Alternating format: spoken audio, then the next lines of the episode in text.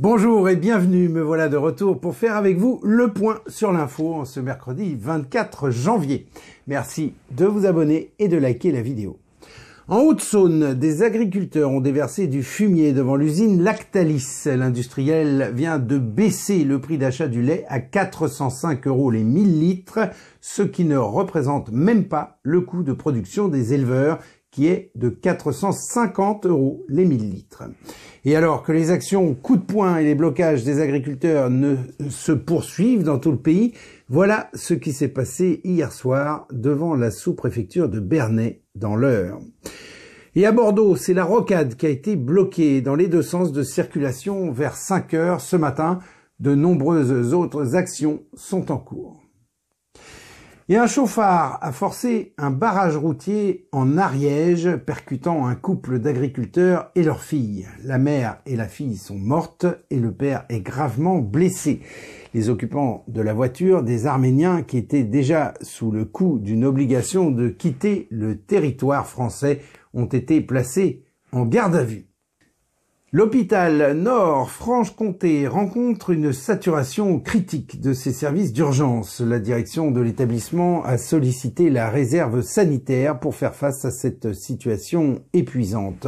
Aux, dernières nouvelles, pardon, près de 50 patients attendaient un lit. L'hôpital devrait recevoir un renfort de personnel.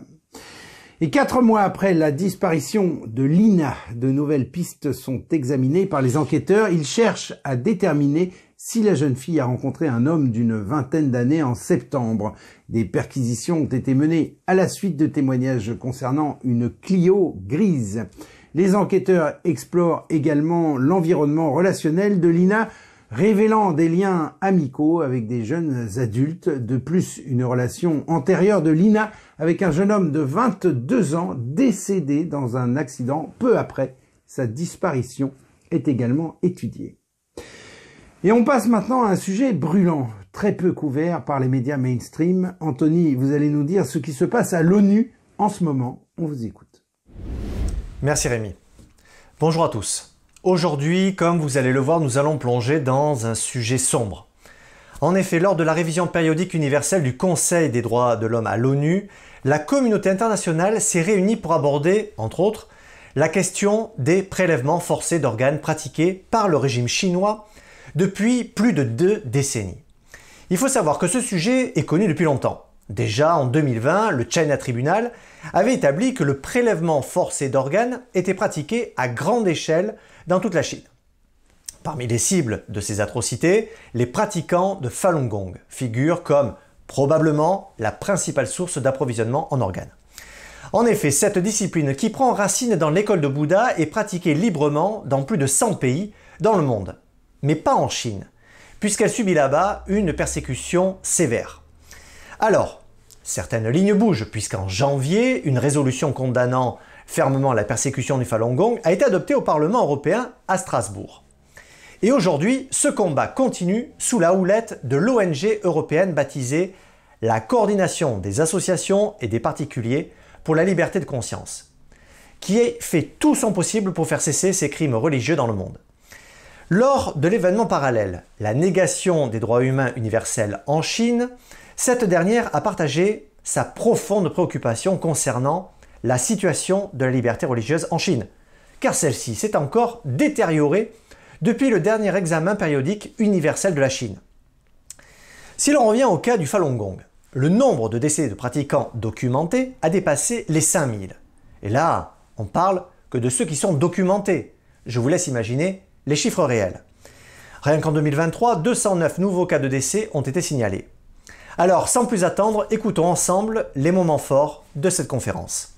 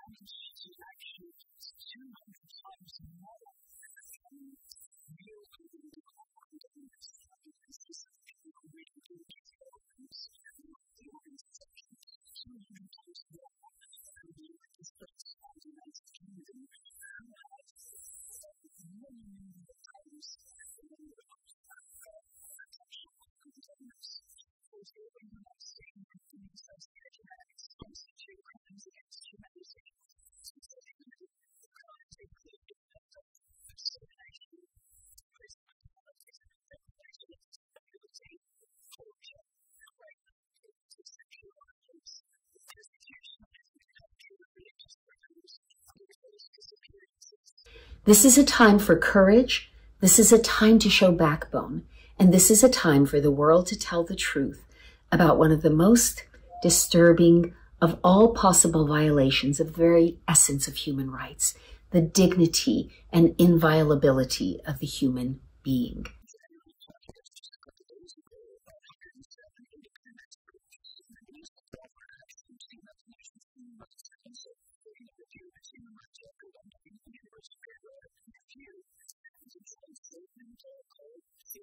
which is the ecosystem is the evidence that gets there is no the that living persons should be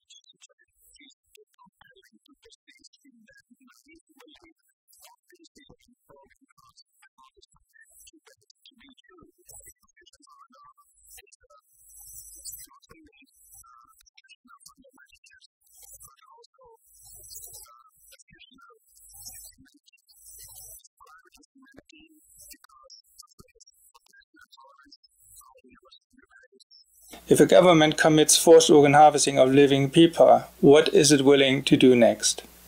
If we don't speak up now to stop China through our words and actions, we might wake up one day and realize that our human rights that we all cherish so much are gone. Eh oui, on en parle peu. Mais le régime chinois s'est infiltré et menace de rétorsion les plus grandes démocraties. Même si tout le monde ne se laisse pas berner par ces mises en scène, il faut garder à l'esprit qu'il a acheté le silence ou la collaboration de certains hommes politiques, et même de certains médias. En dehors de l'événement parallèle de la coordination des associations et particuliers pour la liberté de conscience, des ONG et des membres du PCC opérant aux Nations Unies ont fait l'éloge de la politique du PCC et ont cherché à diminuer, voire carrément à nier, la réalité sanglante de la persécution du Falun Gong et d'autres prisonniers de conscience. Au cours de cette semaine, les Nations Unies publieront une liste de recommandations et un rapport sera adopté cet été. Et vous, qu'en pensez-vous? Est-ce que le Parti communiste chinois sera finalement condamné pour les atrocités commises? Assisterons-nous à une déclaration condamnant fermement ces atrocités? Je vous rappelle, mesdames et messieurs, que cela dure déjà depuis plus de 24 ans.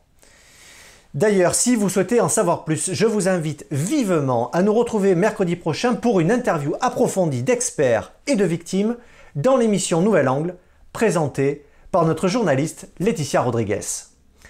Rémi, c'est tout pour moi. Merci Anthony. Et 24 soldats de Tsahal, dont 21 réservistes, sont morts après des affrontements dans le sud de la bande de Gaza. Des réservistes plaçaient une mine à l'intérieur de deux bâtiments pour les détruire quand le Hamas les a repérés. Les funérailles des soldats ont eu lieu à Jérusalem et d'après Reuters, Israël et le Hamas auraient peut-être trouvé un terrain d'entente pour une nouvelle trêve avec une libération d'otages contre des prisonniers. Mais le Hamas attend des garanties d'un cessez-le-feu permanent alors qu'Israël demande à ce que les responsables du Hamas encore à Gaza se rendent. Et aux États-Unis, sans grande surprise, Donald Trump a remporté la primaire républicaine dans le New Hampshire avec une avance d'une dizaine de points sur son adversaire Nikki Haley. Cependant, Nikki Haley a déclaré qu'elle poursuivrait sa campagne. Toujours aux États-Unis, les républicains de la Chambre des représentants ont déposé un projet de loi qui interdirait aux contribuables américains de financer le Forum économique mondial. Il qualifie le forum de peu judicieux, élitiste et anti-américain. Scott Perry, l'un des auteurs du projet de loi, a déclaré, je cite, Il est grand temps de supprimer Davos. Et on passe tout de suite aux actualités sur la Chine. Vladia, c'est à vous. Bonjour à tous. Les actions chinoises et hongkongaises ont atteint un nouveau plancher lundi. Les deux indices de référence sont tous deux plongés à des niveaux historiquement bas. De nombreuses entreprises chinoises influentes sont cotées à l'indice Hang Seng, mais depuis le début de l'année, Hong Kong connaît un démarrage difficile. Son marché boursier a perdu un dixième de sa valeur. L'indice Hang Seng figure actuellement parmi les indices les moins performants d'Asie.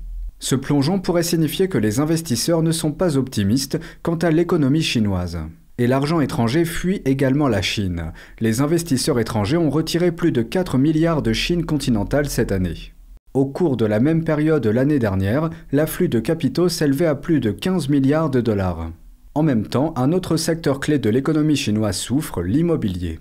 Ce secteur représente un quart du PIB chinois, mais il est affecté par la chute des ventes de logements et les défauts de paiement des promoteurs. Passons maintenant à un domaine dans lequel le Parti communiste chinois domine.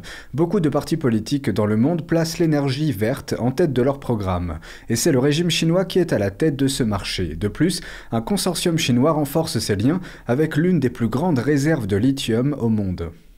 Ce métal stratégique est essentiel pour la production de batteries de voitures électriques et de panneaux solaires.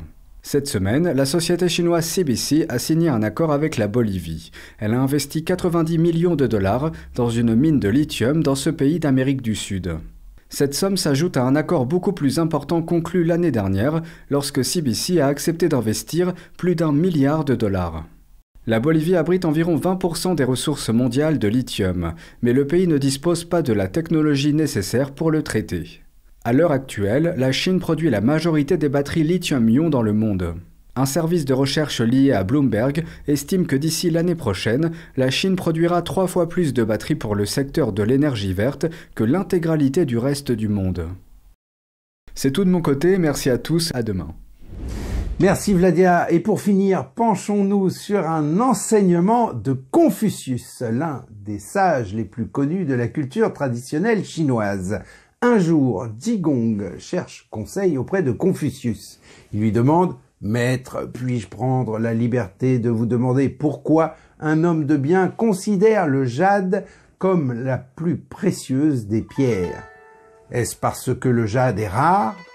Confucius répondit Le jade est précieux non pas parce qu'il est rare, mais parce que la qualité du jade correspond à la vertu d'un homme de bien. Il correspond à des vertus telles que la bienveillance, la sagesse, la droiture, la bienséance, la loyauté et la fidélité. Et il correspond aussi aux principes de la terre et des cieux. Le jade est doux et agréable exactement comme la bienveillance d'un gentleman. Le jade a une texture fine tout en étant solide comme la sagesse d'un homme de bien. Sa façon méticuleuse, minutieuse de mener les choses. Bien que le jade ait des bords et des coins, il n'est pas pointu et ne peut blesser les autres, rappelant le sens de la justice et la droiture d'un homme de bien. Quand on le frappe, il dégage un son clair et vif, semblable à la nature de la musique.